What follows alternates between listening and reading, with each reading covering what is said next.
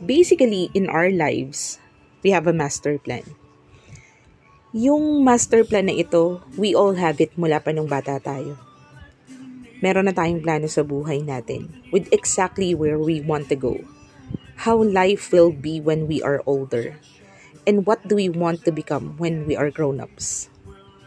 Nakakatuwa at nakakawirdong isipin na someone will come along na wala namang kinalaman sa plano mo Your plan has already been existing sa buhay mo. And all of a sudden, you are very much willing to give up everything you've got. You are very much willing to alter where you're heading.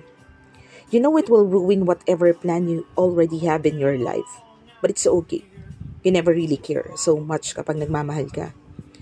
Willing kang sirain ng standards na meron ka Willing kang maging mali sa template na meron ka.